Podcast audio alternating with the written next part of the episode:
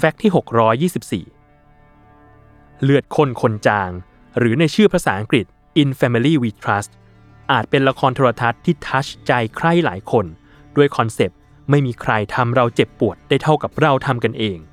ภายใต้บรรยากาศครอบครัวคนไทยเชื้อสายจีน ที่เกิดความบาดหมาง ห้ำหั่น แตกหัก จนนำไปสู่โศกนาฏกรรมนองเลือดในครอบครัว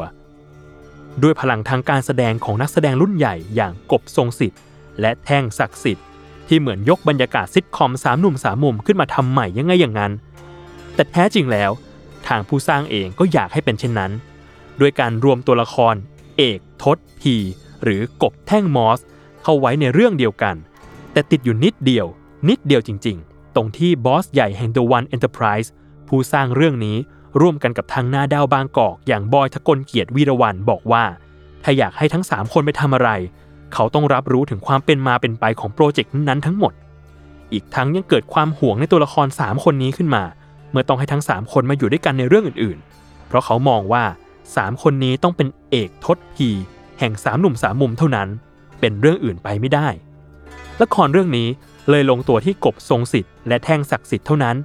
ขาดก็แต่เพียงมอสปฏิพานที่ไม่ได้มาร่วมแสดงในเรื่องนี้ ซึ่งเราเองก็อยากรู้เหมือนกัน ว่าหากรวมแก๊งครบ 3 คนในเรื่องเดียวกัน จะสนุกและมันสมมหากาบเลือดคนคนจางแค่ไหน